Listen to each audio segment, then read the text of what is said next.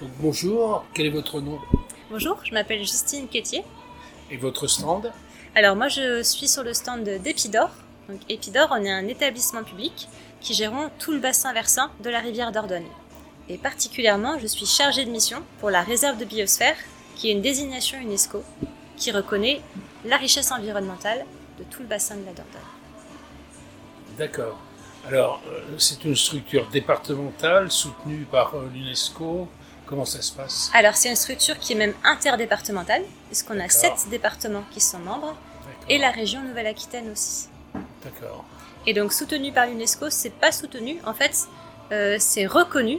Tout le territoire est reconnu par l'UNESCO dans le cadre de son, de son programme Man and Biosphere, qui est un programme qui valorise le développement durable sur des territoires qui présentent des écosystèmes naturels particuliers. D'accord.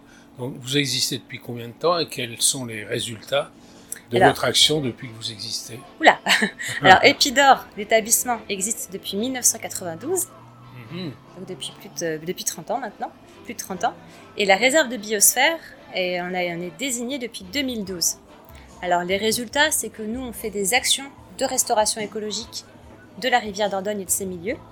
Donc aujourd'hui, on a plusieurs chantiers qui ont été mis en œuvre. Donc on a plusieurs bras morts, dizaines de bras morts qui ont été restaurés. On y voit aujourd'hui des espèces qui reviennent. On voit la loutre qui est revenue mhm. sur la rivière Dordogne. On a encore à certains endroits des programmes qui observent le vison d'Europe. Donc pas le vison américain, mais le vison d'Europe qui peut être encore présent. Donc en fait, on arrive en observant ces espèces-là à voir que les milieux naturels et la rivière sont en bonne santé, sont propres et de bonne qualité. Ça, c'est une chose intéressante. C'est une des rivières les plus propres de, France. C'est ce qu'on dit, en effet. Alors, il faut dire aussi que c'est parce que la Dordogne est très suivie, parce que avec, euh, elle a quand même une image patrimoniale forte. Mhm. Donc, on a aussi envie de préserver cette image et donc de préserver sa nature.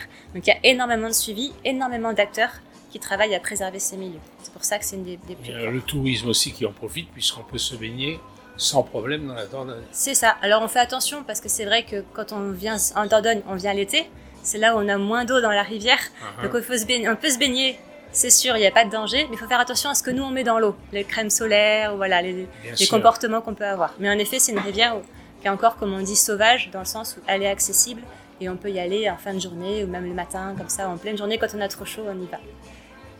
Et donc on partage notre stand avec l'association Migado. Donc je parlais tout à l'heure du patrimoine qui est riche de la Dordogne. Il faut savoir que sur le bassin de la Dordogne, on a encore huit grandes espèces de poissons européens, de poissons migrateurs.